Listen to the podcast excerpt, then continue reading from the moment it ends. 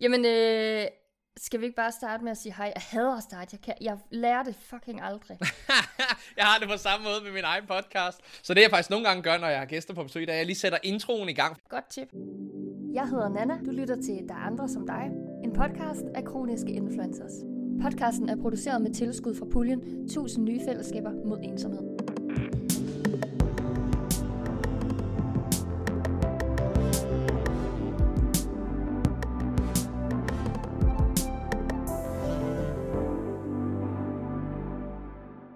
Vi slutter året med nogle meget inspirerende gæster. Mennesker, som gør en forskel på trods, og som er en stor inspiration. De gør en forskel for andre og bruger deres egne livserfaringer som grundpille i deres arbejde. I dag skal du møde Nikolaj Vestring. Han arbejder blandt andet som coach, og med sit enorme humør har han charmeret sig ind på sine medmennesker.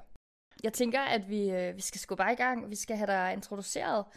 Og jeg har jo, altså det er ikke nogen hemmelighed, jeg har faktisk glædet mig ret meget til at sådan, få besøg, siger jeg så, vi sidder jo ikke sammen. Men at skulle tale med dig om det her i dag, fordi der er jo øh, et, mange, der følger dig, og to, du skiller dig jo også ud på øh, alverdens punkter, så derfor er du jo helt automatisk interessant. Og så har du jo kastet dig ud i nogle ting, som de færreste kronikere måske tænker er en mulighed for dem selv i hvert fald. Og det er jo det, jeg synes er rigtig spændende ved dig, fordi du har jo om nogen kastet dig ud i ting øh, og gjort noget for dig selv, fordi det er noget, du elsker at lave. Men øh, jeg tænker på, at øh, vi måske bare skal starte med, hvem er du? Ja, det synes jeg er en, en god idé. Selvom det nok er, nok er det sværeste spørgsmål. Ja. Oh ja, hvem er jeg? Det er jo altid et, et stort spørgsmål. Øhm, set fra, fra min synsvinkel, og hvis jeg bare skulle beskrive mig selv, så vil jeg jo stadig bare beskrive mig selv som en frisk, ung fyr, en ung mand, som eventyrslystig og lever meget efter, hvad er det, jeg har lyst til, og selvfølgelig også, hvad jeg har behov for, hvilket er nok også noget, vi kommer til at snakke om i dag, i forhold til, hvad er det, vores krop har brug for, og hvad er det, vores hoved gerne vil. Øh, men jeg er meget impulsiv, og øh, går ligesom meget efter sådan, hvad, hvad føles rigtigt lige her og nu. Øh, det betyder også, at jeg skifter mange retninger i, i mit liv. Så jeg er meget præget af, af lyst. Og ellers så er jeg jo bare en, en ung mand, der fylder 29 øh, lige om straks, og øh, bor herinde i København hvor at øh, jeg lever af at hjælpe øh, særdeles øh, kvinder med deres selvudvikling om at stå stærkt i sig selv. Og så bare glad for at eventyr og nye oplevelser meget socialt menneske, så det her med at være sammen med andre, det er noget, jeg øh, får meget energi af. Og det er også derfor, jeg er glad for, at jeg kunne øh, få lov til at være med her i dag, for at have mulighed til at formidle, for at hvis der var nogen andre nok skulle beskrive lidt om mig, så ville jeg sige, at jeg var noget af et snakkeøre. Så det er nok meget ganske kort forklaret lidt om mig. Det jeg sidder og tænker på, det er, øh, nu siger du godt nok, at andre vil beskrive dig som øh, sådan en, der taler meget. Men tror du ikke også, at de vil sætte nogle flere ting på, som måske er, er sådan lidt federe at have på sig? Altså kan, ikke fordi det, det er dårligt det at tale. ja, men ikke fordi, jeg synes jo også, det er skønt at tale og være sådan en, der taler meget. Men, men der er jo mere i dig, tænker jeg.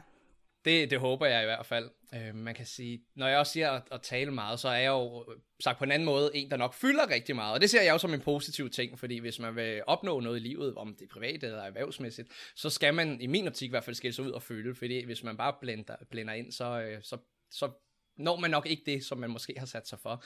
Så det her med at tage plads, fylde meget, og så tror jeg generelt bare, at jeg er meget, blevet meget kendt for både privat og erhvervsmæssigt med den her store energi, øh, smilende. Det er hverken øh, første, anden, tredje, og forhåbentligvis heller ikke sidste gang, jeg bliver øh, kaldt den heteroseksuelle udgave af Ole Henriksen, og det tager jeg som, som et kæmpe kompliment. Så, øh, og så, jamen, det er jo både noget med energien, det er motorikken, og så det er selvfølgelig også skjortevalgene, ikke? som øh, gerne skal være lidt, øh, lidt power på. Ja. Så det er nok øh, udefra, ja. Og hvis, øh, hvis du sådan tænker sådan lidt tilbage i dit liv, det synes jeg også er meget spændende, fordi er det, er det øh, Nikolaj, som han er født, kom han ud grinende, eller, eller er det noget, du har sådan tillagt dig i forhold til at, at, at blive til noget, du måske ikke følte dig som, eller altså sådan, er det fra barns ben? Jeg vil jo ønske, at jeg kunne sige, at efter mit, øh, min altså, omvæltning i livet, hvor jeg øh, skulle virkelig arbejde med mig selv efter var øh, nær døden, at det var der skiftet var. Øh, men det, det vil ikke være sandheden, fordi inden jeg både fandt ud af, at jeg var kronisk syg og så igennem alle operationer, der har jeg har altid været en livsglad ung dreng. Øh, ung mand, og ja, til, også på et tidspunkt en ung dreng med masser af energi, men der er ingen tvivl om, efter at jeg blev kronisk syg, og senere blev opereret og var i en livstruende tilstand, Øh, da jeg så kom i den krise, han nu kom i, da jeg så fik arbejdet med mig selv, så blev jeg bevidst omkring, hvilke værdier, der var vigtigst for mig. Og det er blandt andet det her med frihed og, og glæde. Så det er klart noget, jeg har dyrket en endnu større grad af, fordi jeg er blevet bevidst omkring det. Øhm, så når jeg spørger folk sådan, inden øh, alt det med sygdom og operation kom, øh, kom til livet, eller kom, ja, jeg oplevede det i livet, så vil de stadig beskrive mig som energisk og et, et positivt menneske, men det har nok fået en, en, et, et, et ekstra lag øh, fedt på, øh, på robrødsmaden. Hvis man skal sige Den er højt belagt. Det næsten. Den er nemlig højt belagt, ja, lige fedt. præcis, ja. Altså, fordi øhm, altså, man kan godt sidde og forestille sig, når man er en type, som ikke larmer, som jeg plejer at kalde det. Jeg er også en type, der larmer mm. meget jo, og fylder meget og siger meget.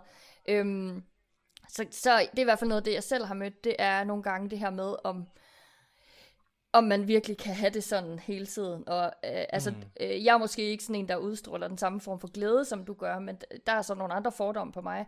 Men du er jo sådan meget glad, som, som det, mm. man ser. Altså, sådan, kan det virkelig være rigtigt?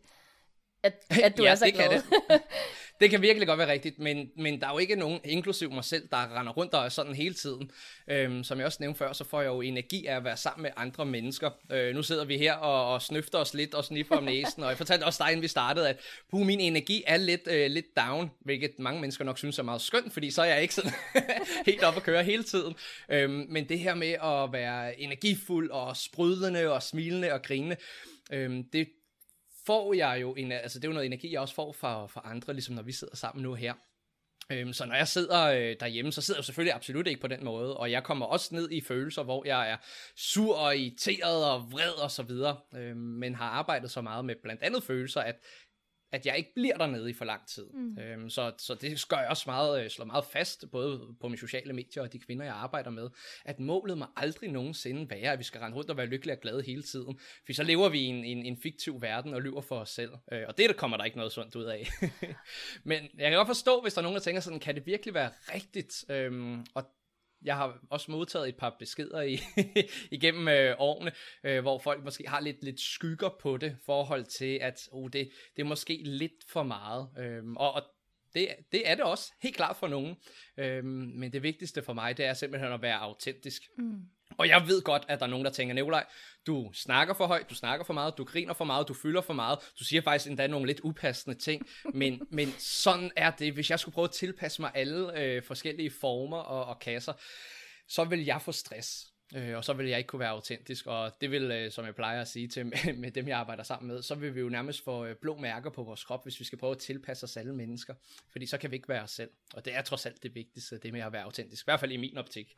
Det var en øh, super fin sådan billede på, øh, det her med at få blå mærker og at tilpasse sig andre mennesker. Det synes jeg faktisk, at lige vi sætter en fed streg under. Det, det, det giver rigtig god mening. Ja, værsgo, den, øh, den citat fra Nikolaj. ja. Værsgo. Nå, men så, øhm, så tænker jeg, at vi går lidt over i det her med, altså du har jo faktisk allerede været lidt inde på det, det tænker jeg øh, ligger øh, meget til dig, det her med, at du svarer faktisk på en masse spørgsmål, man kan sidde med helt af dig selv, og det er jo vidunderligt, når man skal lave podcast. Øhm, men noget af det, jeg gerne vil vide om dig, det er sådan, hvad er det, der driver dig? Altså mm. i dit liv, ikke nødvendigvis det, du arbejder med, men i livet. Øh, mm alle, alle har jo også nedtur, kan man sige, eller perioder, hvor man synes, at der er for gråt udenfor i for lang tid. Men, men hvad er det, der driver dig til også at blive ved med at, ligesom at kæmpe øh, og arbejde med dig selv, og altså alt, hvad du gør? Mm.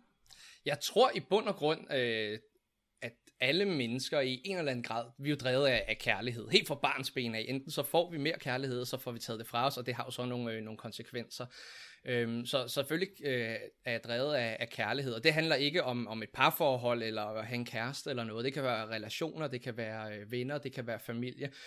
Øhm, så det er en ting, jeg virkelig er drevet af. Men en anden ting, som afspejler sig både øh, særdeles privat, men selvfølgelig også professionelt, det er frihed.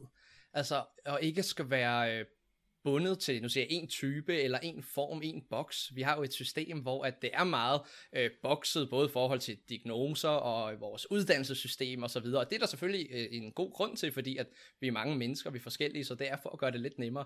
Men uh, jeg synes, det er uattraktivt, fordi vi, jeg passer ikke i nogen boks, så den her med, at, øh, med frihed til at gøre, hvad er det egentlig, jeg har lyst til helt præcist, og ikke leve efter, jamen hvad er det, der er norm eller det normale. Øhm, og rent, øh, altså nu siger jeg ungdomsmæssigt eller uddannelsesmæssigt, så er jeg, altså nu siger jeg ikke en regelbryder øh, i forhold til familie, men forhold til samfundet, fordi jeg har ikke læst særlig meget efter øh, min gymnasielle uddannelse, så læste jeg to år til serviceøkonom, og så hoppede jeg ligesom ud i erhvervslivet derfra, men jeg havde jo min indre øh, kritiker, som sagde sådan, Nikolaj, husk nu, du skal tage en bachelor, og måske endda en kandidat. Og så kom den anden kritiker og sagde, men det er du ikke klog nok til, og så videre. Øhm, men det følte jeg ikke, jeg passede ind i. Så det, jeg øh, virkelig er drevet af, det er selvfølgelig øh, frihed til at gøre, hvad er det egentlig, der er, der er rigtigt for mig. Og, øhm, og når man også gør det, så tror jeg også på, at der kommer øh, meget kærlighed med det. Øh, det kan jeg i hvert fald se afspejler sig i mange aspekter i mit liv i dag. Mm. Det er, øh, altså jeg personligt kunne ikke være mere enig. Øh, frihed er også noget af det, der betyder aller, allermest for mig. Øh, på alle fronter. Øh, men jeg har også hørt, og måske blevet beskyldt for at være lidt øh, forkælet, eller hvad man kan sige. Og, og der har også været snak sådan om, at øh, den her generation, vi er i, øh, har et, et underligt billede på, hvad vi kan tillade os som enkelte individer og sådan nogle ting. Altså er det noget, du har mødt på din vej, sådan det her med, at jamen, det er jo fint nok at gerne vil gøre det, man bedst kan lide, men sådan kan vi jo ikke alle sammen leve agtigt. Der er jo nogen, der skal bidrage mm. til samfundet, og altså sådan, der, der kan godt sidde en kritik, og der kan også godt sidde nogle mennesker, som måske i virkeligheden er enige med dig, men som ikke formår ligesom at fylde de her kasser ud. Øhm, af det her drive, der jo ikke findes i alle mennesker nødvendigvis. Altså sådan, der, der kan man godt sidde og få lidt ondt i maven måske, og høre, ej okay, så hvis man bare har det sådan, så, så skal det nok gå, ikke? Og samtidig kan der så sidde de her, mås- måske lidt fordomsfuldt, men lidt ældre mennesker, som kommer fra en generation, hvor at man gik på arbejde for at, at tjene til føden, og for at, at hjælpe mm. til i samfundet.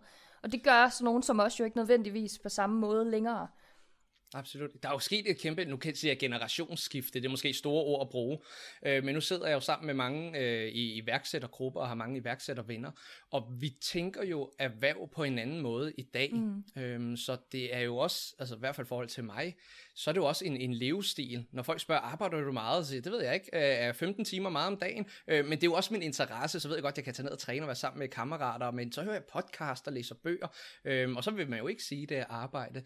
Så jeg føler, at øh, nogle af os, vi er jo forskellige, vi er forskellige typer, og nogen kan bedre lide kasser og rammer, og det er jo så dejligt, at vi så har et system, hvor at det er der mulighed for.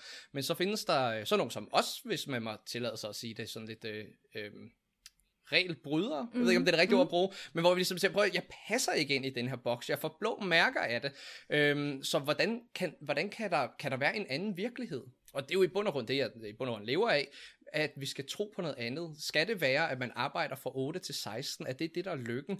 Skal man have et, øh, nu er jeg jo 29 lige om lidt, og lige op omkring de 30 år, uha Nikolaj, burde du så ikke også have øh, hund og børn og kone, og måske aller, først kone eller kæreste, som det allerførste, ikke? Men, men indtil nu har min livsstil bare ikke øh, været til det. Jeg vil utrolig gerne have en, en partner i dag, men jeg vil heller ikke gå på kompromis øh, med måden, jeg lever mit liv på, bare for at få en partner, fordi så ved jeg, så bliver jeg ikke lykkelig. Mm. Så måden at, at tænke på forhold til samfundet og øh, uddannelse og karriere, det synes jeg er sundt, at der er nogle øh, modige mennesker. Jeg har jo fået inspiration for en masse andre, så jeg vil ikke øh, proppe mig selv op på en, øh, en statuette eller noget, men, men at vi tør at være lidt skeptisk over for, nu kan det godt være, at vi har et uddannelsessystem, der har kørt sådan her i, jeg ved ikke hvor mange år, og så har man arbejdet øh, sådan her efterfølgende, og så er det noget med pension, og så kan du gå på, ja, så kan du gå på pension, når du har sparet op, og så er det, så er det ligesom det. Øhm, måske der er en, en større, vi kan skabe en større mening med det hele, mm. øhm, så det ikke bare er så slavisk, som det er. Øhm, man ser mange... Øh, også unge iværksættere, der ligesom prøver at formidle, jamen du kan jo faktisk have et liv, hvor du sidder i, i Dubai og sidder og arbejder i og med, at vi har forhold til for 10-20 år siden, øhm, har vi ikke haft de samme muligheder for at dyrke nogle virksomheder. Nu har jeg jo en, en online øh, virksomhed, jeg mødes også med nogen fysisk, det er klart, men som udgangspunkt er det online, så jeg kan jo sagtens sidde i, i Dubai eller i Spanien øh, og drive min forretning derfra, mens jeg sidder og sipper en lille pina colada. Eller Selvfølgelig lige i pausen, ikke? Øhm, men, men det er klart, min morfar, hvis han så min forretningsmodel, så ville han tænke, og han er selv det gamle iværksætter, han er frisør, så det er virkelig old school, det er bestillinger, og det er vest og træsko og det hele. Så hvis jeg fortalte ham om, hvordan man kan bygge en virksomhed i dag, så ville han jo øh, få et hjerteanfald, tror jeg, fordi det vil han jo overhovedet ikke kunne håndtere. Men det er jo også, fordi vi har fået nogle helt nye muligheder Altså det har corona jo også vist os forhold til øh, uddannelse, mm. hvordan at, jamen, hvordan vi faktisk godt kan have skoleundervisning og flere og flere uddannelser begyndt at, at lave decideret online øh, uddannelser, hvor at det foregår derhjemme, øh, så du ikke skal møde op på skolen. Så øh, jeg tror helt klart, øh, ikke fordi vi skal snakke corona, men det har jo også gjort noget for at ændre vores syn og perspektiv på måden, vi normalt har gjort tingene på. Måske findes der nemmere og og mere optimerende og dermed bedre måder at gøre tingene på, end hvad vi har gjort i så lang tid. Mm. Så, så det du siger, det er faktisk, at øh, tiden løber lidt fra nogle af de der holdninger omkring øh, altså kassetænkning og øh, 7-4 jobs og alle de her ting, at, at der er mås- det er måske i virkeligheden noget, der halter ret meget bagefter, fordi udvikling er der, og vi øh, har for eksempel brugt corona til ligesom at, at sætte en streg under, at det er faktisk en ting, som kan lade sig gøre, og som oven i købet kan optimere nogen øh, udgaver i hvert fald. Helt klart. Og det er jo ikke fordi, at det hele skal handle om at optimere, og alt skal blive bedre, men hvis man bare kigger på sådan rent, nu siger jeg, lad os lege med en psykolog, hvor i gamle dage, lad os sige, de sætter en tid af en time, og så er der lige en halv time hver ende. Øh, man skal lige sige hej og, og så videre. Så kan en psykolog, nu siger vi bare have syv klienter på en dag. Hvis det foregår digitalt, jamen så er der noget tid, klient, øh, undskyld, hvad hedder det, psykologen kan spare, øh, og så kan psykologen måske nå øh, lidt flere øh, klienter i bund og grund, at tage flere ind, og så måske, altså uden at bruge mere tid på det, og så dermed faktisk arbejde mindre, fordi vi har nogle nye ressourcer, nogle nye muligheder. Og det er ikke fordi, at der er noget forkert i at sidde fast i, eller ikke sidde fast, der får jeg det virkelig til at lyde, som om det er forkert, men at gøre brug af de gamle mønstre og vaner, fordi det er der også noget tryghed i, mm. det er klart.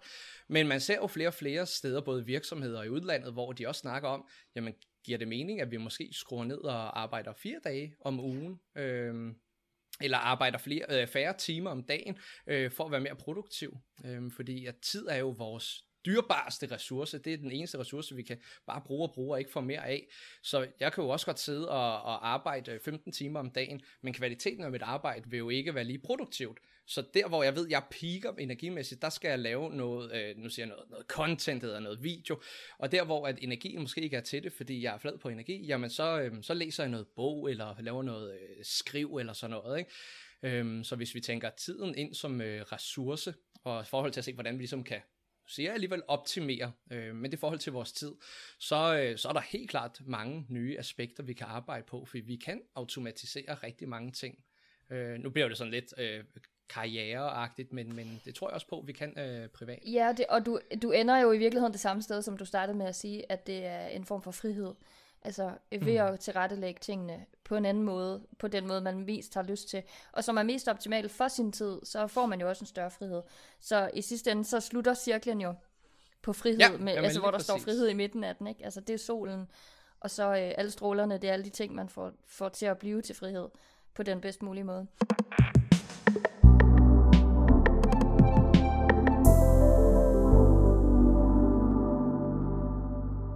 For at tiden ikke stikker fuldstændigt af, fordi det gør den jo.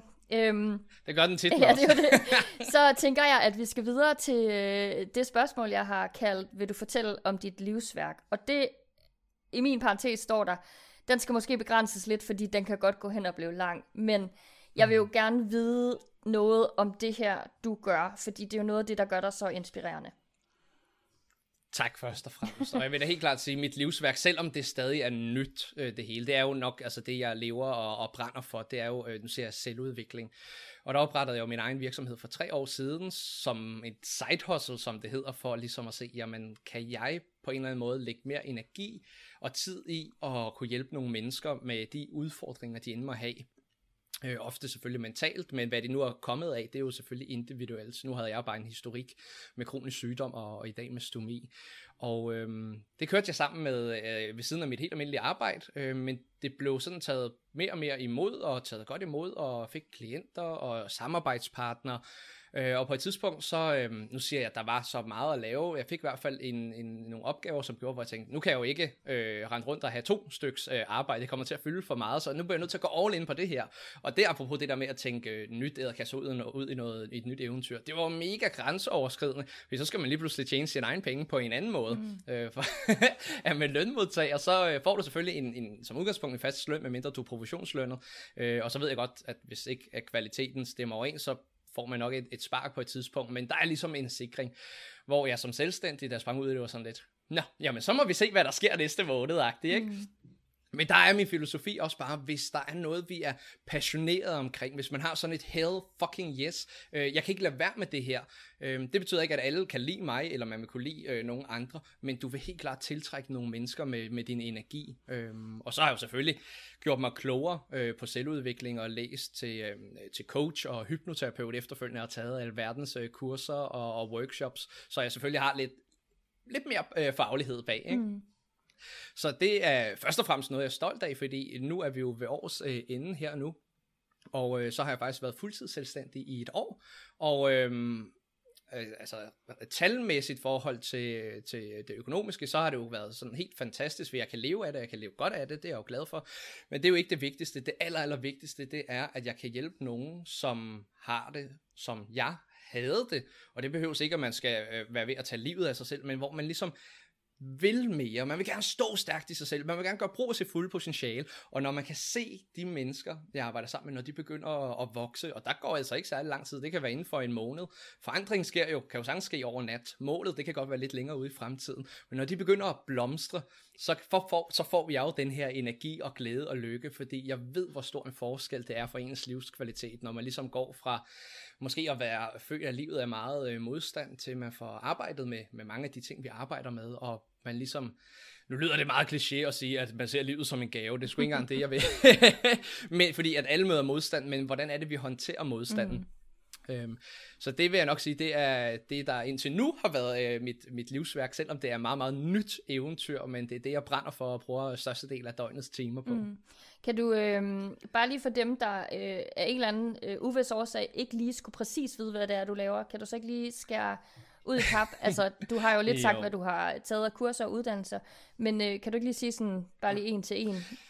Jo, jeg hjælper jo øh, hovedsageligt øh, kvinder i selvudviklingsforløb, hvor jeg netop blander øh, coachende, psykologiske øh, værktøjer og hypnoterapeutiske værktøjer til at lande et sted inde i sig selv, hvor man står stærkt i sig selv. For jeg kan bare se, både i mit eget liv og alle dem, jeg nu har arbejdet sammen med, at står man stærkt i sig selv, jamen, så vil du først og fremmest tiltrække de rigtige mennesker. Du er bedre til at sætte grænser, øh, forhold til kærlighed og job, karriere osv. osv. Mange af de her ting, de vil komme på plads. Så øh, det er det, jeg i dag øh, har min store passion omkring og lever omkring, eller lever af. Og du fører den jo egentlig så fint ind i mit næste spørgsmål, som øh, er, hvilken forskel du føler, at du gør? Mm.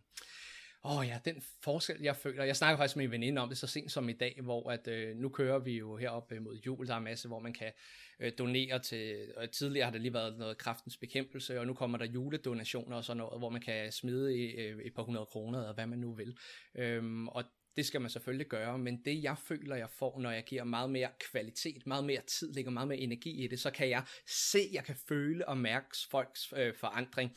Øhm, så det er jo det, der er mit helt store drive. Så jeg vil hellere hjælpe øh, nu siger jeg, kvalitetsmæssigt, altså heller give rigtig, rigtig meget til, nu siger jeg øh, få, for, altså nu snakker vi i forhold til, til selvudvikling, så kan det også nogle gange være svært at hjælpe en øh, flere hundrede tusind på en gang, øh, men når man ligesom kan mærke det enkelte individs udvikling, øh, så kommer energien bare tilbage, og så kan jeg jo gå ned i træningscenteret 6 timer efterfølgende og være, og være helt høj på det. Ikke? Ja. Men det kan man jo næsten heller ikke ønske en større motivation for, kan man sige.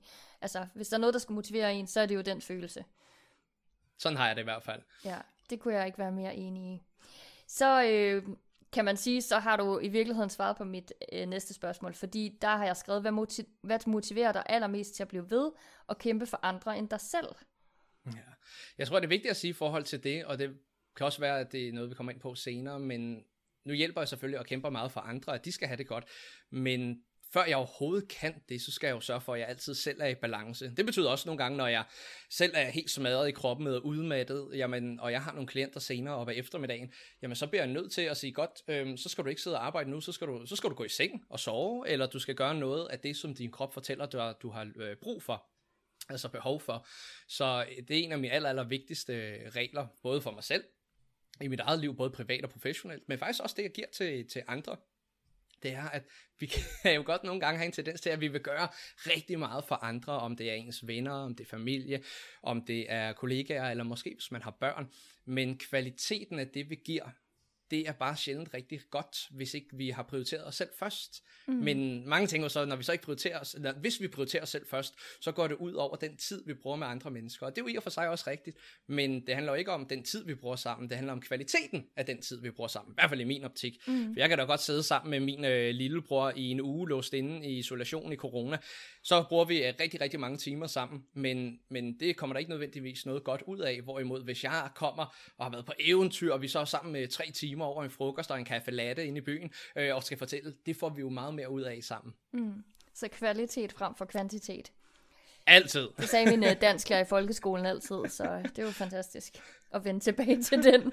Lige men, men der er jo en, en stor sandhed i det, kan man sige. Og, og det er måske i virkeligheden også noget af det, som er en af de nemmeste leveregler, hvis man skal kalde noget for leveregler. Det er mm. ligesom hele tiden at tænke på at være, være et sted selv, hvor man kan tilbyde andre noget af sig selv, ikke? Altså, jo. man, går jo, man er jo på laveste batteri hele tiden, hvis ikke man får ladt sig selv lidt op, ikke? Så, Helt og det tænker jeg måske også er øh, en udpræget kroniker ting. Altså, at være lidt dårlig til det, men i virkeligheden også være, være bevidst om det, når man så ja. først er blevet bevidst om det. Så jeg tænker, dem, der har lært det, de er rigtig gode til det, og dem, der øh, ikke ved det, de ved det lige om lidt, når de hører den her podcast. Ja, og så ved de det i hvert fald i endnu større grad, når de får, nu siger eksekveret eller handlet på det, fordi ja. man, det, kan jo, det kan jo lyde rigtig fint, så sidder vi og snakker om det, jeg formidler og siger, hey, hey, det er super lækkert og dejligt, men man kan jo godt sige, jo, jo, men er det nu rigtigt? Men når vi så først mærker det, mærker vores egen tilstand, når vi så er sammen med andre, så vil vi kunne mærke det selvfølgelig os selv, men også øh, i forhold til de mennesker, vi nu er sammen med. Mm. Øhm, så det, det tør jeg godt at sætte to streger under, at det, øh, det, det bliver simpelthen magi, når man øh, evner det og får det ind som en rutine. Ja, hvis du lige skal give et, øh, et råd med på vejen omkring ligesom at få det til at, at blive en ting, hvad, hvad vil dit bedste råd være? Grænsesætning. Simpelthen sat grænser. Og det er jo både over for andre, men så del også over for sig selv. Øh, mange gange, når vi øh, sætter grænser, lad os lave et scenarie, hvor vi øh, har aftaler med nogle andre, så kan vi sige, åh, oh, nu har jeg også lavet en aftale der, der, der, der, og så bliver jeg ligesom nødt til det, hvor jeg plejer at sige, både til mig selv og alle, jeg arbejder sammen med, husk en aftale med dig selv, det er lige så vigtigt, hvis ikke vigtigere, end hvad du har med andre mennesker. Så hvis du har en aftale med dig selv om, at i aften, der skal jeg slappe af og læse en bog og restituere, så det er altså vigtigere end, end, end øh, at øh, faster øh, Gertrud, at hun siger, hey, kommer du ikke lige til aftenkaffe? Nej, det kan jeg desværre ikke, fordi jeg har planer. Hvad skal du? Jamen, jeg skal bare være mig. Jamen, så har du ikke planer. Jo, jeg har netop planer. Mm. Og det er noget med faktisk at kunne sætte grænser. Mm. Det er et sindssygt godt råd. Det er hermed givet videre ud i æderen.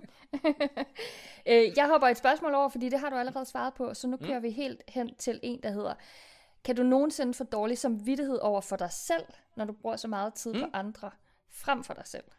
Ja, øhm, det er jo sådan lidt et totvedigt, øh, dobbeltvedigt øh, spørgsmål, fordi mm. at hvis jeg ikke var i balance med mig selv, så kunne man godt gå ind og få dårlig øh, samvittighed.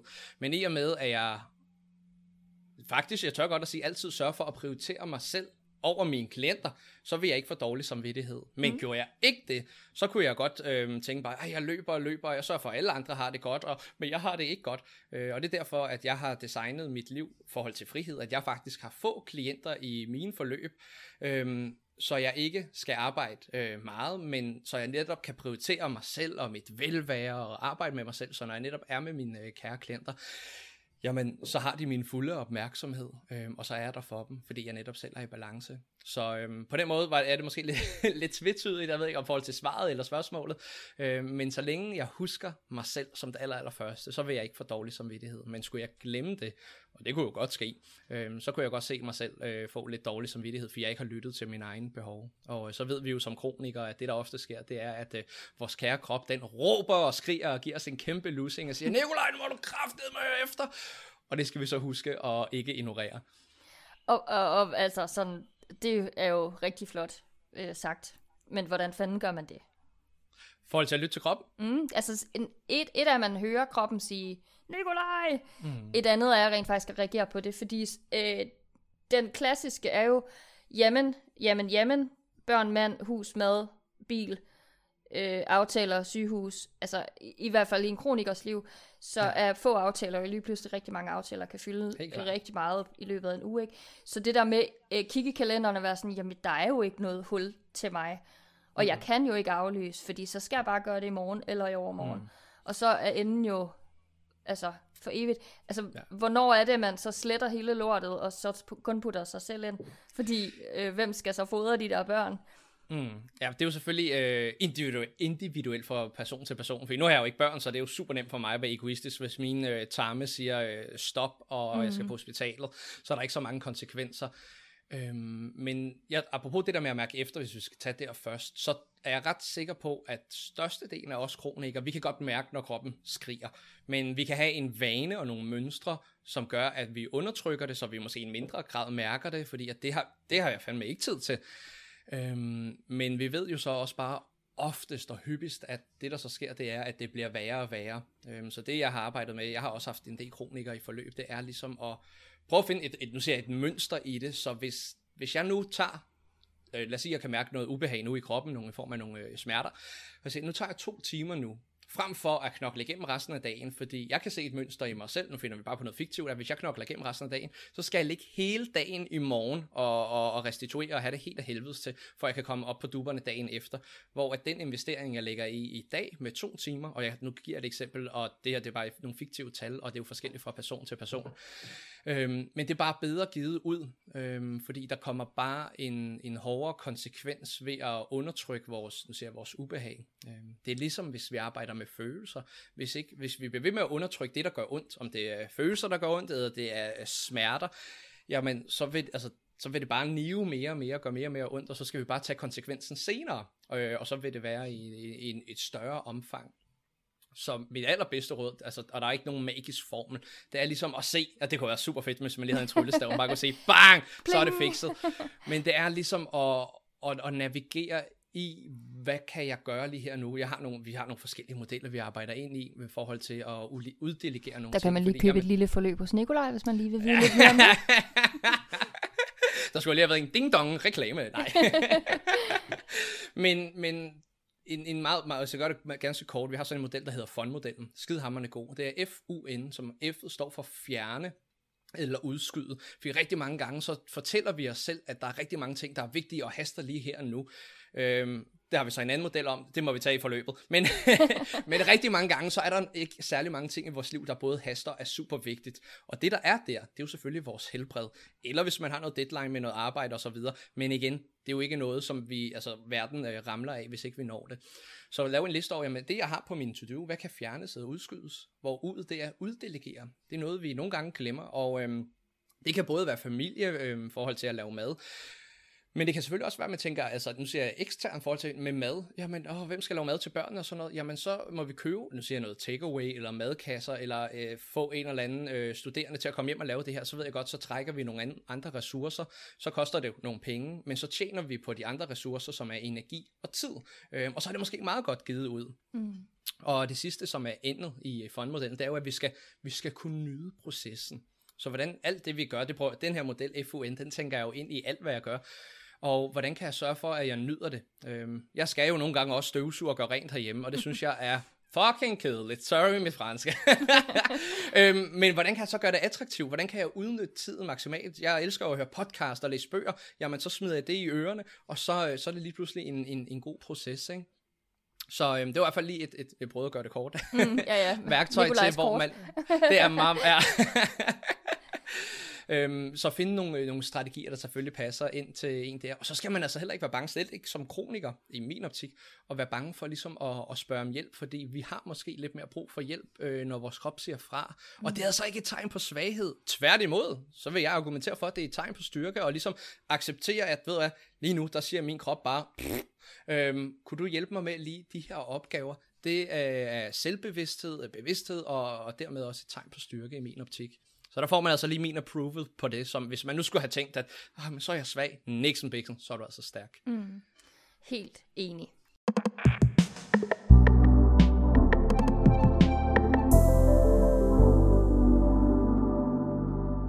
Det næste spørgsmål, jeg har, det er, hvordan det føles at være en inspiration for andre oh, det føles dejligt. og, og altså, jeg er jo sådan en, øhm, når vi snakker om uh, typer af mennesker, så er der jo forskellige typer. Og jeg er en type, jeg elsker opmærksomhed. Jeg elsker anerkendelse. Det tror jeg, mange af os kan. Øh, men i min type, så er det noget af det, som jeg virkelig sokker for. Hvilket også kan være en kæmpe udfordring. Øhm, så jeg elsker jo selvfølgelig at få den anerkendelse, jeg får, og, og den ros. Og øh, når det så er sagt, så kan jeg godt nå til det der lille barnestadie, hvor jeg sådan lidt, ej, ej, stop nu, stop nu. øh, hvor jeg så bliver lidt for lejen, og, og der skal altså alligevel noget til. Men det oplever jeg men det er jo fantastisk, og det er jo ren kærlighed, når jeg får verbale øh, beskeder, øh, om det er talebeskeder, eller direkte, når vi sidder og snakker, eller de mange, mange, mange hundredvis af beskeder, jeg har fået gennem årene, øh, hvor at det er folk, jeg ikke engang kender, men som måske bare har fuldt stomisten på øh, de sociale medier, hvor jeg har snakket meget omkring stomi, og det her med at kunne hvile og stå stærkt i sig selv, selvom man er anderledes, øh, ser anderledes ud, og faktisk også føler sig anderledes. Det er jo den for mig den allerstørste øh, kærlighedserklæring, og det er jo det, der giver mig mod på at lave det her øh, gang på gang, fordi det skulle heller ikke en, en dans på røde roser at være iværksætter, det skal jeg absolut ikke sige, men man får simpelthen, eller jeg får i hvert fald så meget øh, for dem, øh, jeg både arbejder sammen med, og dem, der nu lytter med, og øhm, det er jo alt fra, som sagt, beskeder, men også når jeg kigger på min egen podcast, jeg kan se, at folk er inde og lytte hver eneste dag, selvom jeg ikke har udgivet noget i over en måned. Det tænker jeg bare, wow, der, der er nogen, der vil lytte til, hvad jeg siger. Det er da fantastisk, det er da noget, jeg kan. og det er jo heldigt, når man elsker at snakke. jo, det er faktisk ret heldigt. Det vil være super surt, hvis folk bare sådan, hold nu. Yep. Hold din fucking... ja. Ej, det, det tænker jeg, at, øh, at det har du bevist for længe siden, at der er masser øh, følgere og lyttere og folk, der er meget inspireret af dig.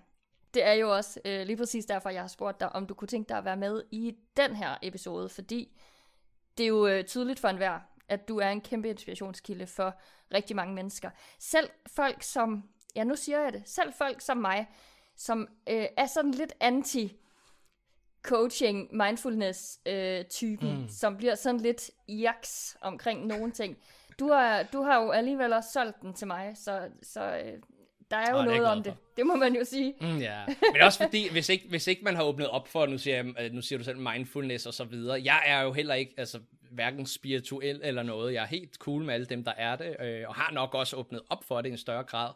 Men når jeg arbejder med selvudvikling, så er det nok, nu vil jeg sige, ikke fordi det er decideret kasseformet, men det er lidt mere, okay, vi har nogle værktøjer, hvis du implementerer det, øhm, så, så, så vil du få de her effekter øh, i livet, ikke? Mm. Øhm, så det kan, jeg tænker, det kan være noget af det, som jeg har udstrålet, hvor du tænker, ah, så er jeg ikke skræmt helt væk af ham, Nikolaj. Nej, det, måske det er nemmere at forholde sig til for nogen, som godt kan have lidt skepsis omkring, øh, ja, hvordan det, det lige føles, sådan nogle ting der, som ja. man jo øh, af gode grunde ikke altid ved, hvad virkeligheden er, hvis man er lidt skeptisk. Men øh, hmm. jeg tænker, at det, det er et godt sted at starte hos dig, hvis man øh, skal på en rejse i hvert fald. Det er jeg glad for, at du synes. Det synes jeg jo selvfølgelig også. ja, ikke også?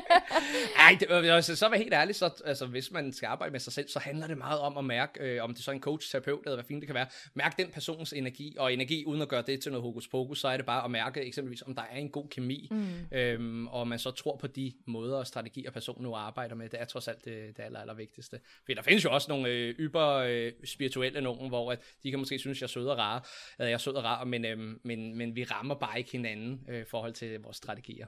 Altså, øh, øh, de eneste mennesker, der har lært øh, matematik i folkeskolen, er vel også dem, der havde en lærer, som var super cool, og forstod, Jamen. at de ikke forstod en skid af det. Lige præcis. Jeg peger på mig selv i en podcast. det, er det, det er altid godt med nogle håndtegn i podcast. ja, præcis. Nej, men øh, det, jeg tænker, det hænger rigtig meget sammen. 100% kemi ja. er altafgørende for at åbne sig selv op. Øh, for nogle mennesker jo i virkeligheden. Mm, lige sit præcis. sind.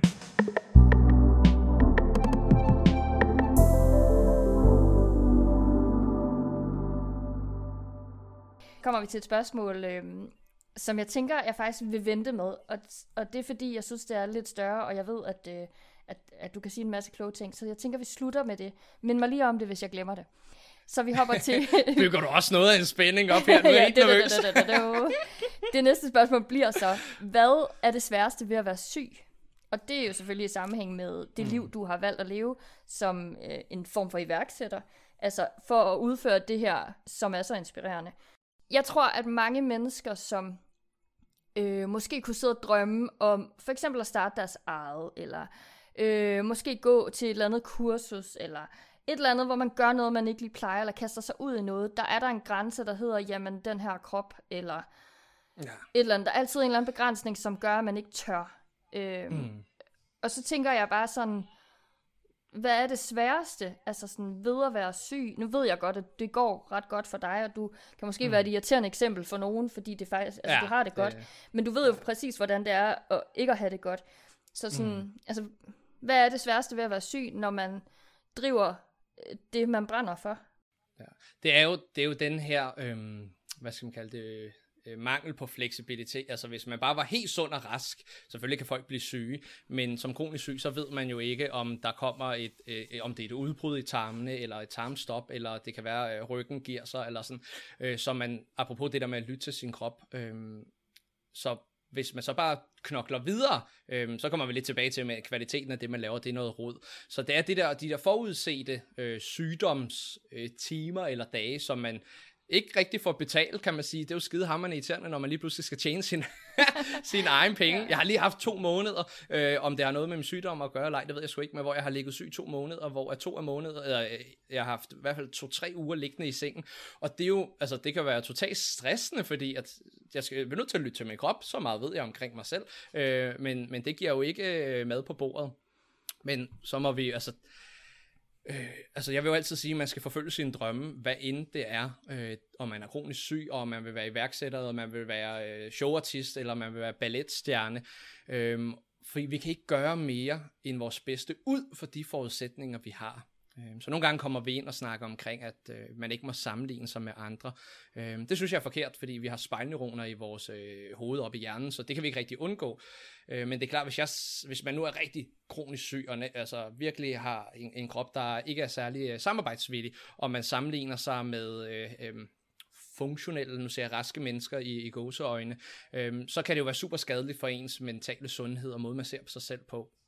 Men det man kan gøre, når, man, når vi snakker om sammenligning, det er jo at se det på den her lidt mere beundrende måde. Men så giver det mening selvfølgelig at se på nogen, der er lidt inde i, i samme kategori.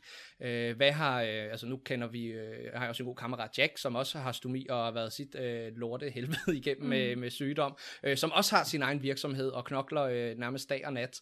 Øh, og det har også givet nogle, øh, nogle, nogle udbrud hister her og der, hvor jeg siger, nu må du kræfter nødt til at lytte til din krop, ikke? Øh, men at vi ligesom sammenligner os med nogen, vi er på bølgelængde med, hvis mm. man kan sige det. Fordi så uden at det skal være negativt. For det kan godt være, at nogen siger, at sammenligner har altid hørt, det er dårligt. Nej, nej, vi kan jo gøre det på den sunde måde, hvor man laver det, man hedder modeling, og siger, okay, hvad er det Nana eksempelvis gør, mm. som inspirerer mig? Øh, fordi hun har nogle kroniske lidelser, okay, og det behøver ikke være noget, man har udrettet. Det kan jo sagtens bare være måde at leve livet på. Hvad er det, der gør, at uh, Nana og Nikolaj, de er så passionerede omkring, og det ser lækkert ud, når de bare dyrker friheden. Fordi det kan vi jo også gøre, når vi er, er kronikere, mm. øh, selvom vi måske kan føle os fanget.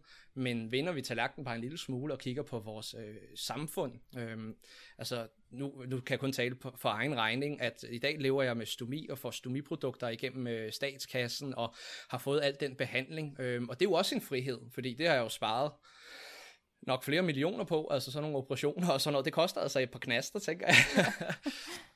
Så det handler jo meget også om, øh, om perspektiv. Og nu rører jeg helt ud af det forhold til spørgsmålet, men det sker altså tit. Jamen, jeg, jeg tror faktisk, du svarede øh, på det i princippet. Altså, du startede med at svare på det, at det sværeste, det er ligesom den øh, ikke eksisterende stabilitet, der kan være, hvis man, øh, måske især hvis man øh, bliver selvstændig og, mm. og tjener sine egne penge. Du siger jo så i princippet også, at, øh, at selvfølgelig er der en grund til ikke at gøre det, men der er jo ikke nogen grund til ikke at, at gøre det.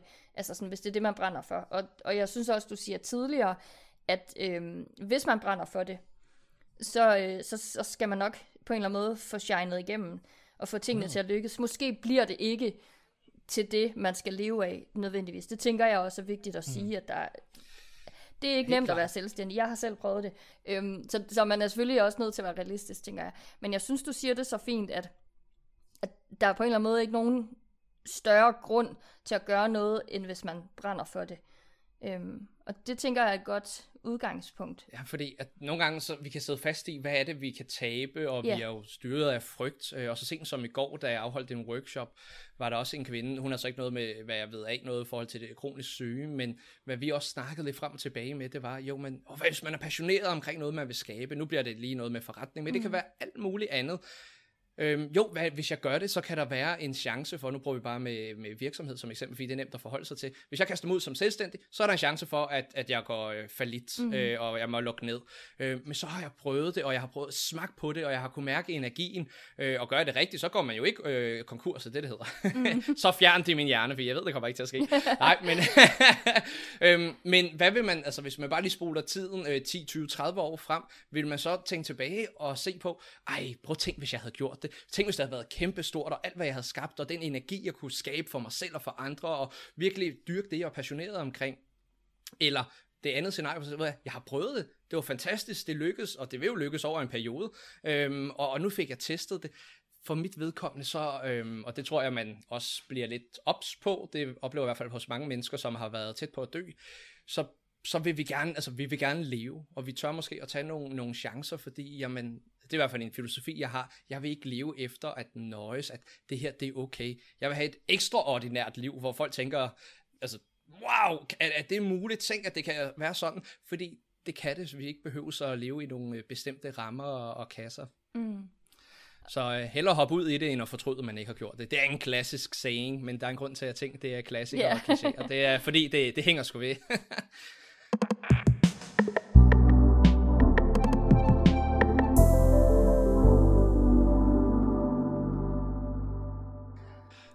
lad os komme videre. Du har svaret en lille smule på det. Øhm, hvad er det bedste, at sygdom har bragt dig? Hmm. Det bedste sygdom har bragt mig, det er jo mit liv. Altså, men det er jo det nye liv. Øhm, jeg var jo glad og havde det godt inden, men jeg troede, jeg skulle være politibetjent, øh, og der sagde sygdommen, nej, det skal du ikke, Nikolaj. Du skal ud og hjælpe nogle mennesker, og du skal ud og inspirere, du skal ud og gøre, nu, det lyder så stort, verden til et bedre sted, i hvert fald for nogle få. Mm. Øhm, så det er jo det, sygdommen har, har givet mig, men det er nok erhvervslivet, men, men for mig selv, er du vimmersvej, hvor er jeg blevet øh, en dyb og følsom mand, øhm, som virkelig er kommet i kontakt med, nu siger jeg, med mig selv og min krop, og fundet ud af, jamen, altså for mit vedkommende af, det er jo meget individuelt, men hvad er det, livet handler om for mig? Mm. Og det har sygdommen virkelig øh, givet mig et ordentligt spark i den rigtige øh, retning af. Så øh, jeg plejer at sige, når jeg snakker og holder foredrag eller formidler omkring mit sygdomsforløb, at det var jo det værst tænkelige, der nogensinde var sket. Jeg havde ikke lyst til at leve, jeg havde lyst til at tage mit eget liv. Øh, men år senere, så er det det bedste, der nogensinde er sket. Og det er jo også en fin og øh, en sød historie, men en for mig synes jeg et godt perspektiv på, at selv den værste og hårdeste modstand, vi kan møde i livet, faktisk kan godt udforme sig til at blive bare godt, eller måske rigtig godt, eller fuldstændig fantastisk, som det er det, jeg i hvert fald har oplevet. Mm. Så øh, det har betydet alt, faktisk. Altså man det vil kan sige, sige, du ved jo heller ikke, hvordan du ville have levet, hvis ikke du var blevet ramt af sygdom. Men har du en forestilling om, hvordan du vil være som menneske? Altså er der, er der noget, du er helt sikker på, ligesom ikke havde udviklet sig positivt? Oh, ja, helt klart min følelsesmæssige og menneskelige forståelse. Mm. Øh, men det er også fordi, jeg så efterfølgende har arbejdet så meget med, med mennesker. Jeg fandt jo ud af, efter jeg fik stomi, at jeg heller ikke kunne være betjent, og det har i hvert fald været rigtig svært, hvis, øh, bare når man har kronisk tarmsygdomme.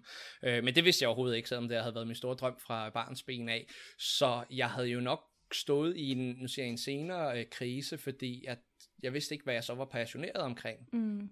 Øh, og, den, og hvis ikke jeg havde været igennem den her selvudviklingsrejse og forløb og al den viden, jeg har med mig nu, øh, så havde jeg nok ikke tænkt over, jamen hvad er det ved politiarbejdet, du synes er attraktivt, og hvad, er der nogle af de aspekter, du kan rive ind andre steder? Fordi at i politiet, øh, i politifaget, der er der jo noget adrenalin, og det man sige, det er jo ikke meget adrenalin, jeg har i min dagligdag, absolut ikke, men, men arbejder jo heldigvis ikke alt, så måske jeg kan hente det andre steder mm. fra. Så det handler jo selvfølgelig om at finde ud af, jamen, hvad er det, der er vigtigt for mig i livet, og hvordan kan man så skabe det? Og ikke at sige, at man skal have alt sammen i sit arbejde, øh, eller i det private. Men jeg har sgu svært, ja, undskyld fransk igen. man må bande lige så meget, man har lyst. Fedt, mand. Øhm, men jeg havde ej, jeg, jeg kan jo kun gisne på, hvordan det havde været. Jeg havde nok stadig været øh, super sød og charmerende som... Øh, nej. det er der nok ikke nogen, I al, i, i, I al beskedenhed.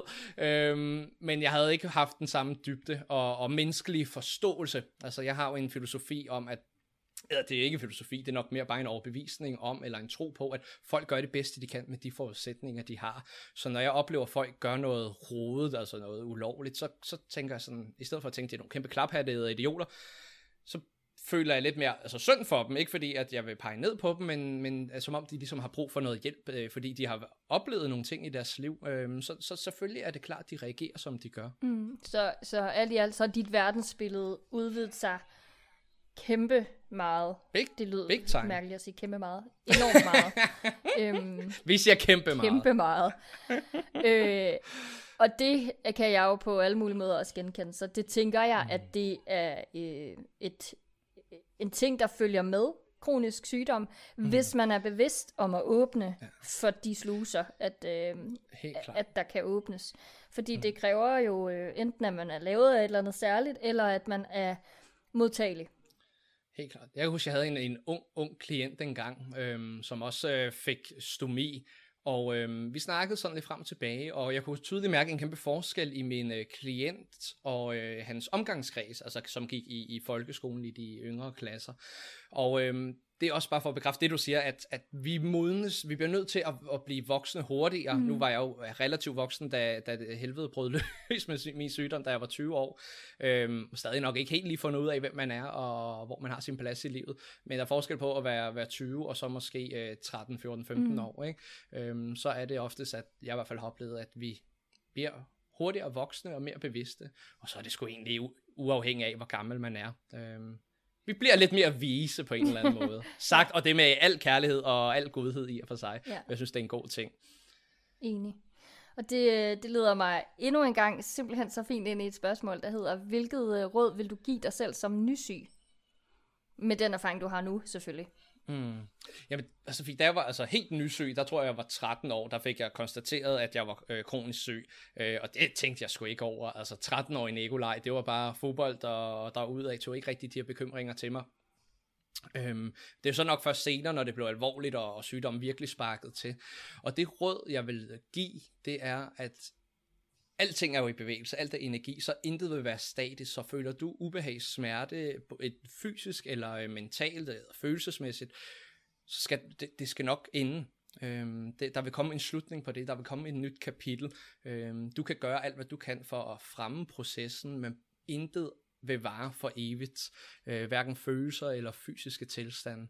Så øh, gør det bedste for at øh, bevæge dig i, nu siger jeg, den rigtige øh, retning. Øh, men bare vid, at det forbliver ikke sådan her. For det kan vi nok godt nogle gange, det kunne jeg i hvert fald godt tro, da jeg fik øh, stomi og var i identitetskrise. Øh, og det er jo derfor, man når et stadie mentalt, hvor man siger, men, men er livet overhovedet værd at leve? Mm. Øh, men hvis man ligesom havde for, fået fortalt og havde taget den overbevisning og tro til sig, øh, så tror jeg helt sikkert, man kunne få øh, noget ro. Fordi det var det, der skete i hvert fald i, i mit tilfælde. Og det tror jeg også på, at der sker i alle andres tilfælde, når vi lige kigger tilbage over de øh, perioder, hvor vi har synes, det har været noget lort. Mm, ja, så det, det ligger sådan i, altså den første stadie på en eller anden måde, er at acceptere de livsvilkår, som er kommet til en.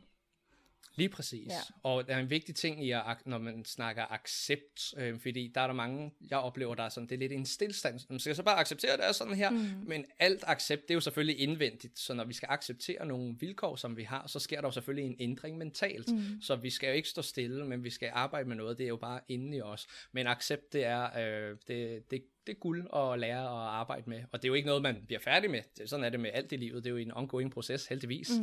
Mm. Øhm, så, øh, men det, altså, når vi har nogle vilkår i livet som kronisk syge eller handicap, som mit jo i bund og grund er, selvom det ikke er lige synligt, så, øh, så skal vi altså lære at acceptere det. Og en af stepsene, det er at hente en masse viden omkring emnet, for ligesom at kunne omfavne det, og dernæst at give det en, en masse kærlighed. Mm. Og det ved jeg kan lyde mega provokerende og irriterende og umuligt, hvis man sidder og er i modstand til det lige nu. Øh, men det er trods alt det, der skal til. Mm. Altså for mig er det jo alt i alt øh, kærlighed til en selv, som man, øh, at man ikke øh, rummer, hvis ikke man øh, accepterer nogle af de her livsvilkår, øh, så vidt muligt i hvert fald. Jo, øh, jo større accept, jo mere kærlighed kan man få til sig selv, føler jeg. Mm, helt klart.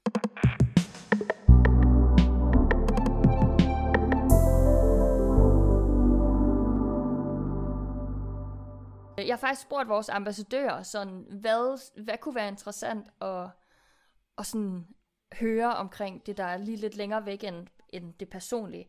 Så et af de mm. spørgsmål, at øh, de faktisk er kommet på, det er det her med, hvilken myte eller misforståelse om kronisk syge vil du aflive, hvis du kunne? Og jeg ved ikke, om det er en myte, og, men det er, handler i hvert fald om at skabe en almen forståelse for folk, der ikke selvfølgelig har kroniske sygdomme, omkring at jamen, kronisk sygdom, det kan ikke ses. Øh, og det samme med, med typer af handicap. Øh, og så er det jo nok en myte for folk, der ikke har det inde på livet, hvor man ligesom siger, jamen, du skal da ikke tage handicaptoilettet, der er jo ikke noget galt med dig. Øh, jo, jeg har faktisk, øh, min pose eksploderet ned igennem benet. Jeg er pænt meget øh, ude af skide, kan man sige, bogstaveligt talt, ikke? Øh, så myten må jo egentlig lyde på, at jamen, hvis ikke jeg kan se det, så er det ikke virkeligt. Men der er jo mm, altså energier, der er kemier, der er jo mange ting, vi ikke kan se, men det er der jo stadig. Så øhm, det, jeg håber ikke, det bliver for flyvsk, men at, at, at at det er der, selvom, at nogle ting er der, selvom vi ikke lige kan se det med det bare øje. Mm. Så du vil gerne aflive myten om usynlig sygdom ikke findes, altså for andres... Ja, det, må, det var nok for pænt formuleret. Ja. Øh, blikke. Ja. ja, fedt. Det synes jeg, øh, altså du ved, den kan jeg godt skrive under på. Jeg, jeg tror, jeg vil have svært ved at vælge, men jeg synes, den er virkelig, det er et godt valg. Den er der mange, der bøvler med. Jeg har desværre hørt en ja. masse rigtig frygtelige historier gennem tiden øh, om andre menneskers opførsel over for handicappede øh, mm. med parkering og så videre og så videre. Ja, det, lige præcis. Ja, det er hjerteskærende faktisk i virkeligheden. Så den, den laver vi sgu en underskriftindsamling på, den her. lad os gøre det. øhm, så kommer der øh, en anden sådan, øh, det er lidt politisk. Hvis øh, du kunne lave eller ændre en lov til fordel for kronisk syge, hvad skulle det så være? Og nu kender jeg jo ikke lige til de forskellige paragrafer. Ja, nej, men du må opfinde lige det, du har lyst til, også selvom det findes i forvejen. Altså, jeg, jeg kommer lidt, og det er nok ikke særlig specifikt, det kan være, at vi kan blive endnu mere specifikt på det, men det er ligesom at blive bedre til at se den enkelte kroniske syge, og dens, eller ja, personens øh, udfordringer, fordi vi bliver jo tit sat øh, i bog, som siger, jamen, så har du øh, den her kroniske lidelse eller sygdom, så har du den her, så er det det, der gør sig gældende. Men trods det, så er vi jo forskellige, og jeg tror, at sygdommen er jo højst sandsynligt også forskellige, og agerer øh, forskelligt. Altså hvis man siger, jamen jeg har øh, kronisk øh, tarmsygdom, det er der jo kæmpe forskel på, både i forhold til at blive medicineret og måden vi fungerer på øh, i livet, men så vi begynder at gå lidt mere ind og kigge specifikt på den enkelte person. Øh, for det er jo også det, vi gør med, med selvudvikling, fordi det er jo ikke alle, der passer ind i alle bokse. Øh, og så tror jeg også, det er noget, vi har brug for som, øh, som kronikere, at vi ikke bare bliver altså, sat i en bog og siger, Nå, men så hører du til dem der, øh, fordi hvis det ikke rationerer med mig, så føler jeg mig også forkert, hvorimod hvis man siger, okay, jeg hører dig, jeg ser dig, det er det, der gør sig gældende for dig. Skal vi ikke aftage virksomheder dig i nogen boks eller bås, øh, men du har din helt unikke kroniske lidelse eller sygdom, og det er ikke ment med, med noget, som er ondt eller negativt, men for at man ligesom kan blive set og hørt for at få den faktisk i sidste ende den allerbedste behandling. Mm. Og også, altså nu kan jeg give et eksempel forhold til øhm, at se den enkelte. Øh, nu har jeg rendt rundt med stomi i godt og vel øh, 8 år, og øh, de første 5 år, der havde jeg ikke de, de mest optimale produkter øh, til mig, fordi at sygevæsenet, eller hvad hedder det, hospitalet, de havde ikke lige de produkter, så det, det var overhovedet ikke præsenteret for mig. Og som ung og ny inden for et, et felt, så tænker man, når man fagfolken, de giver mig jo de bedste, mm. øh, nu siger jeg værktøjer, eller hvad, produkter, som der er i det her tilfælde. Øhm, men jeg ved jo ikke, hvad der gør sig gældende. Øh, men der findes, der fandtes noget bedre for mig. Øh, men så blev det lige pludselig, det var et tilfælde, jeg fandt ud af det. Øh, og senere hen er jeg begyndt at være skeptisk, hvis der er noget, der ikke fungerer. Øh, for eksempel så har jeg en, en større øh, pose og sove med stomipose om natten. For ellers så løber jeg op øh, hver anden tredje time. Øh, der er sådan en indre alarmklokke, fordi jeg tænker, åh, nu er den fyldt op, og så eksploderer den. Pæn ufed følelse. øh, så det er jo igen det her med, øh, nu siger jeg, rette behandling. Mm. Øhm, men der var bare, øh, det hospital, jeg var tilknyttet, de havde kun x antal produkter i de her kasser og, og virksomheder, men de havde så ikke lige fra den boks, som øh, gav mening for mig. Øhm, og der bliver det så lidt upersonligt, øhm, ja. fordi så ser man ikke den enkeltes behov. Så det var for at prøve lige at prøve et eksempel på, øh, så man bliver set og hørt. Det tror jeg, øh, folk desværre på alle mulige måder kender så godt, så de ved mm. præcis, hvad det er, du mener. Det handler om ikke at være et nummer i køen, så vidt muligt. Ja, øhm, det er præcis. Det, øhm, det tror jeg, vi alle sammen står vi bare på. som nogle, øh, nogle grise-agtige, ikke? Jo, jo. Og så, så er det også den næste kroniske syge, øh, ja. og det er et rigtig grimt billede, men jeg tror, der er, det er sådan, øh, mange i hvert fald kan Det kan i hvert fald meget nemt føles sådan, og det, øh, ja. det, det tror jeg faktisk, vi er mange, der kæmper for, og det, øh, mm. det bedste, vi kan gøre for det, det er, at, at vi siger det højt, når der er noget og vi beder om mere. Det kan også være i altså fuldkommen behandling øh, af det menneske, man er. Om det så er et mm. ene eller et andet eller det tredje system, så, øh, så kræver det meget at være kronisk syg, og det, øh, den eneste måde, vi kommer til liv, det til livs på, det er simpelthen ved at, at sige til og sige det højt. Mm. Så Hermed er den givet videre til øh, Christiansborg, ja. og hvem der ellers skulle tænke sig at lytte med. ja, så, øhm, så lovede jeg jo, at der var et sidste spørgsmål, og jeg kunne godt tænke mig at vide, hvad du drømmer om. Åh oh, ja, hvad drømmer jeg om? Altså, der er jo ligesom to aspekter, fordi der er jo nogle, nogle øh, materielle ting, som jeg selvfølgelig drømmer om, men jeg ved også godt, det er ikke det, der udgør øh, lykken. Jeg kan godt have en stor, lækker penthouse-lejlighed på Frederiksberg eller Østerbro. Mm, øhm, og ja, hvis jeg alligevel skulle vælge et eller andet for hylden, så tror jeg da godt, jeg kunne tænke mig mm. det. Øhm, på det personlige plan, så drømme, men det jeg i hvert fald godt kunne tænke mig, det næste step i mit liv, for nu har jeg haft meget fokus på karrieren, og har ligesom skabt noget, som, det, det kører, det er dejligt, og det er jo i bund og grund min drøm, øh, og det betyder ikke, at jeg stopper med at leve, fordi, men jeg synes i bund og grund, jeg lever min drøm, fordi jeg har skabt en tilværelse for mig selv, hvor jeg kan sidde i min dejlige arbejdstid og lave podcast sammen med dig. Øh, jeg har siddet med en øh, kollega, en veninde i min branche i tre timer, ved så hygge snakket og brainstormet lidt til lidt kaffe, øh, og det, det har jo været min drøm at kunne leve, præcis som jeg gør nu her. Øh, men det betyder jo ikke, at jeg stopper. Jeg vil jo gerne, hvordan kan vi hvordan kan jeg få, øh, altså nu er der styr på karrieren, hvad med kærlighedslivet? Så det næste for mig, det er jo forhåbentligvis at finde en super sød og dejlig pige. Så den øhm, lige som, smidt ud i øh, æderen også.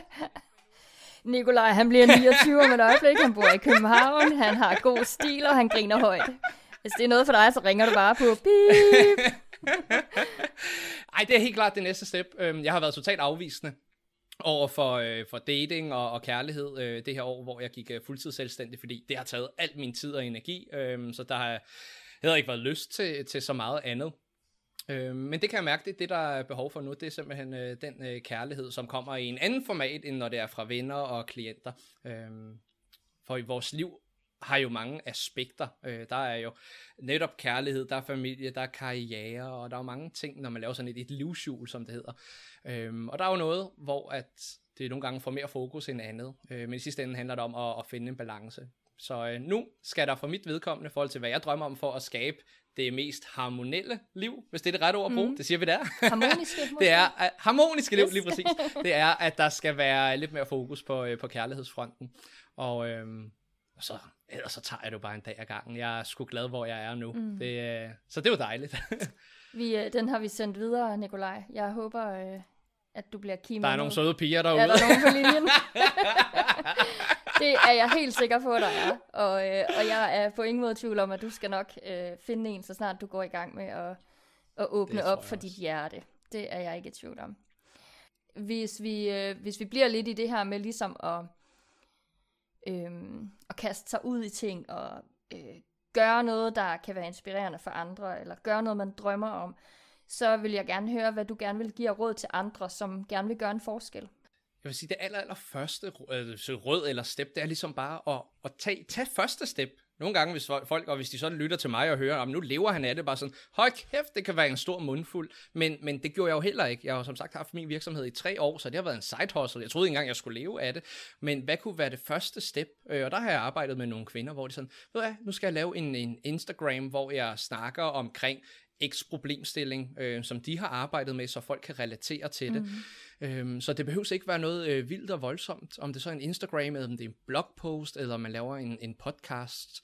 Øh, hvis bare man vil gøre en forskel, om det er for sig selv eller for andre, øh, eller forhåbentligvis begge dele, så, øhm, så behøver man ikke at, at skulle investere i oceaner, tid og energi og øh, økonomi og penge.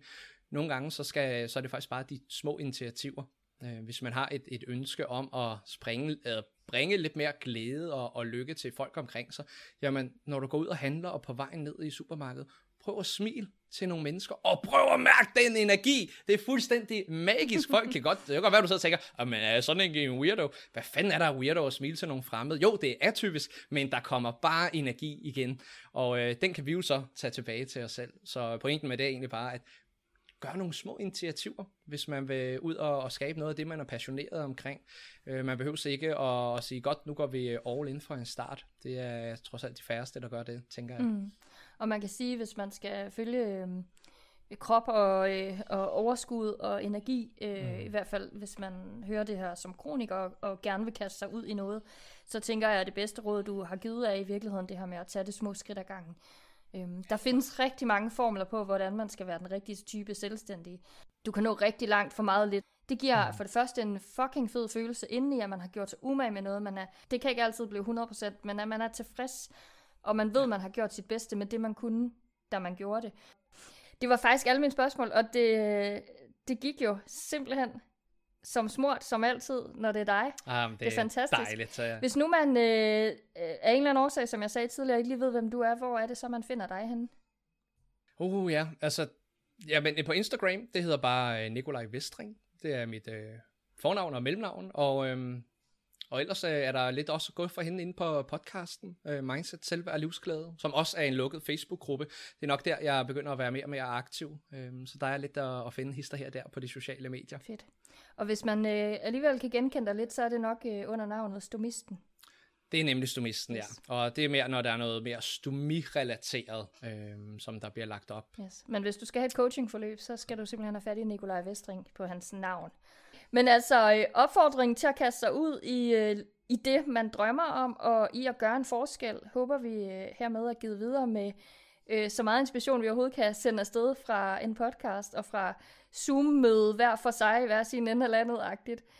Men øh, Lige præcis. tusind tak, Nikolaj. Det er altid en fornøjelse at have dig med. Og ved du, fornøjelsen er lige så stor, hvis ikke større på min side. Jeg synes, det er en, øh, en fornøjelse med. Og altid pissehyggeligt. Fedt. Ja, det er nemlig. Og hvis man øh, har lyst til at høre øh, Nikolajs brøde stemme, så kan man selvfølgelig høre ham i hans egen podcast, som han laver. Og så kan man også øh, gå et par episoder tilbage af Der er andre som dig, hvor Nikolaj jo er husekspert i øh, den her podcast. Så jeg vil sige tak for i dag. Vi snakkes ved. Det gør vi i hvert fald. Hej. Jeg hedder Nana. Du lytter til Der er andre som dig. En podcast af kroniske influencers. Podcasten er produceret med tilskud fra puljen 1000 nye fællesskaber mod ensomhed.